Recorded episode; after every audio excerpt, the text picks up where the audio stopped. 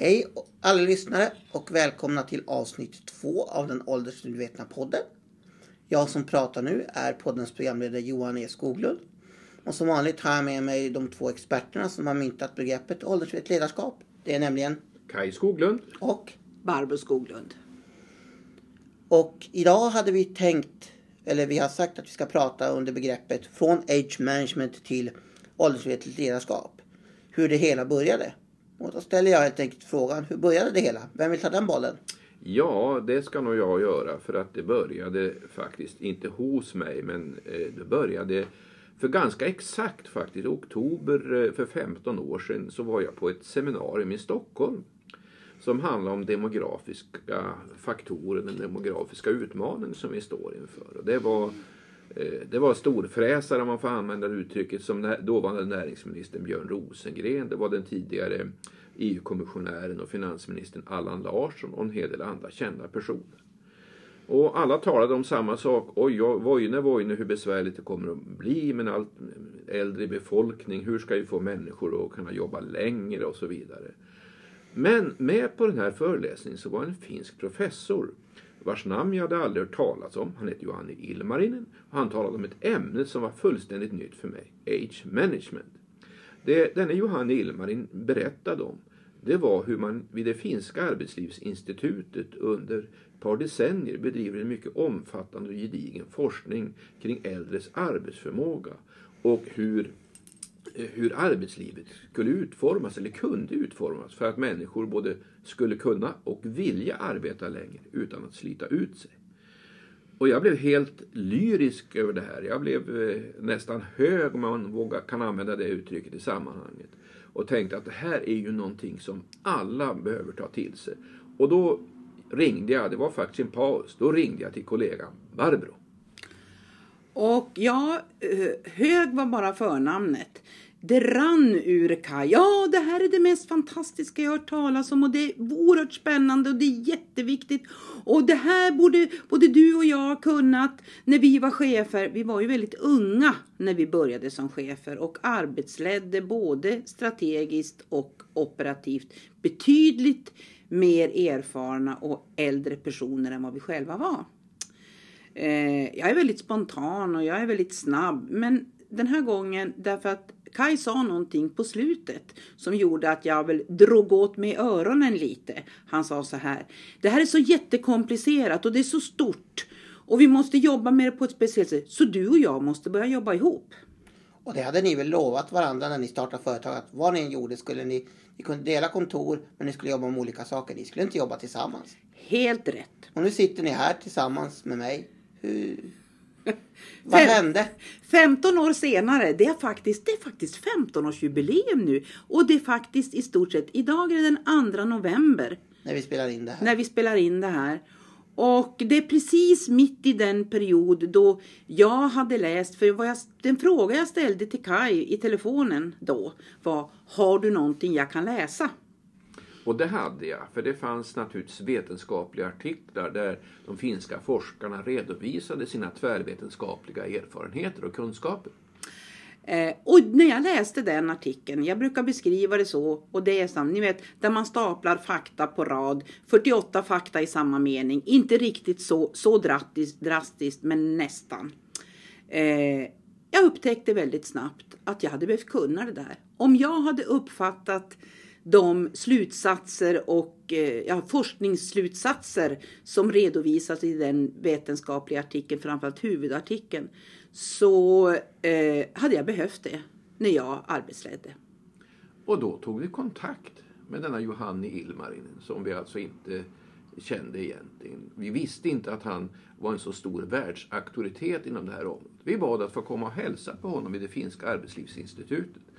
Och det fick vi göra. Han sa att han hade en timme eh, som han kunde avsätta för oss. Och det var i december eh, för 15 år sedan. Om jag kommer ihåg rätt Barbro?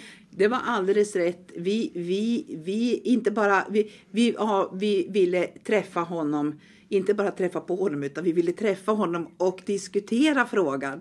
Eh, det var den 8 december. Jag kommer ihåg det. Därför att jag kommer ihåg datum och lite annat också. Eh, då hade vi läst på. Då hade vi läst på inte bara den här vetenskapliga artikeln, vi hade läst på allt vi kunde hitta kring samband mellan kronologisk ålder, ledarskap och arbetsförmåga. Och vi hade några få frågor till honom. Eh, för det första så den här timmen, den blev faktiskt två och en halv, närmare tre. Men vi hade, vi hade tre frågor. Nummer ett. Hade vi uppfattat de resultat som den finska forskningen vid Arbetslivsinstitutet hade redovisat på rätt sätt? Nummer två.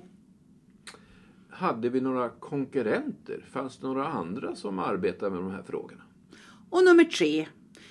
Trodde eh, Johanne Ilmarinen att vårt sätt att tänka, vårt förslag till hur vi skulle implementera, som det hette på den tiden, hur vi skulle kunna förverkliga det här för arbetslivet i Sverige. Vår, vårt sätt att tänka kring det, för det hade vi naturligtvis också tänkt ut, kunde det vara gångbart? Vad svarade han Kaj? Ja, då svarade han jo, vi hade uppfattat det helt rätt. Han trodde definitivt på vårt sätt att arbeta och nej, han kunde inte se att vi hade några konkurrenter. Och då förstod vi inte varför. Vi förstod inte då hur oerhört komplext det här skulle visa sig vara. Men det ska vi återkomma.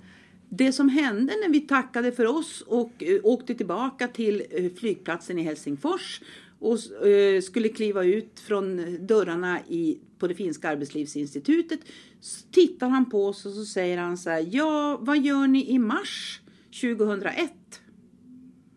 Ja, vi liksom tittade på varann ungefär. Varför frågar han oss om det?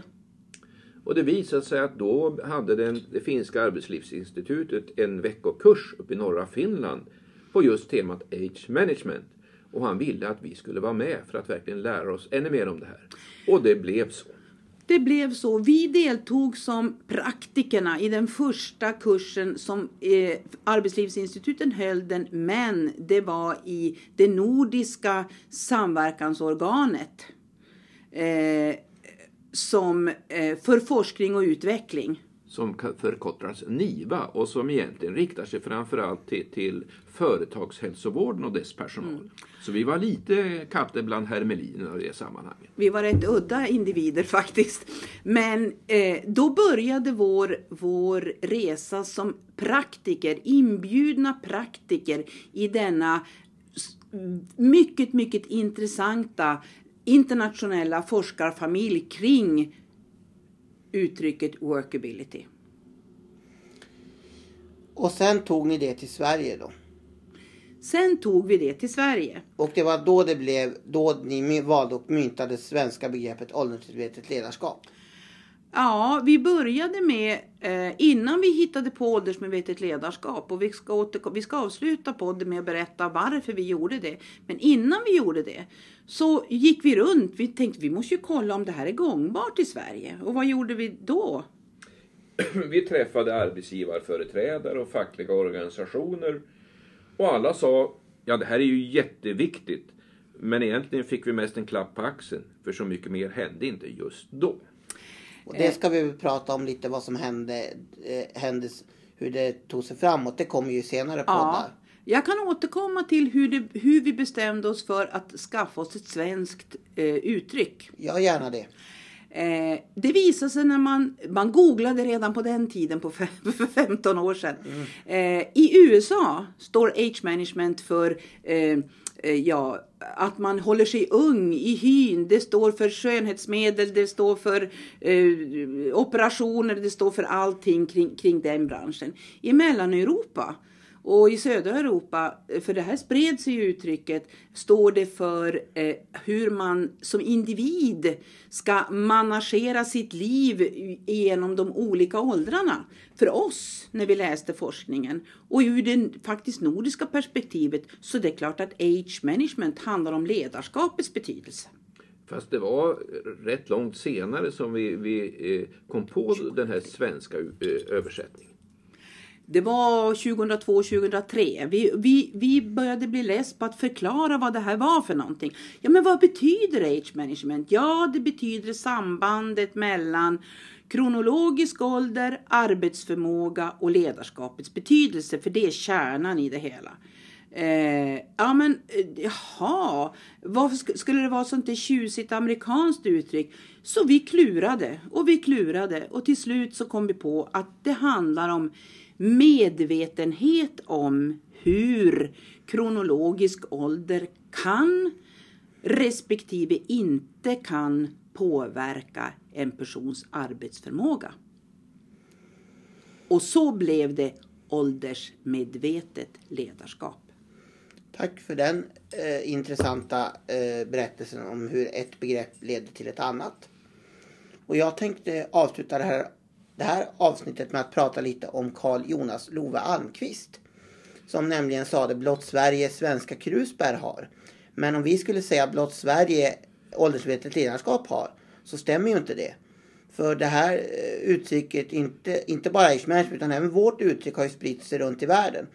Och det passar väl därför bra att vi att vi, eh, nästa, eh, att vi tänker på det inför nästa avsnitt för då ska vi ha en internationell utblick. Det låter väldigt intressant Johan. Det är ett, ett utmanande och eh, spännande område att få delge våra poddlyssnare hur eh, den internationella bilden ser ut kring de här frågorna. Mm, vi, kan, vi ska inte avslöja allt för mycket men vi kan säga att vi kommer att landa både i Spanien och i Korea. Norge, Finland, Finland faktiskt också. Tyskland. Eh, Island ja, och Åland. ja. Och med det så tycker jag att vi säger tack för oss. Det här är Johan Och Skoglund. där är Kai som säger We will be back. Och Barbro.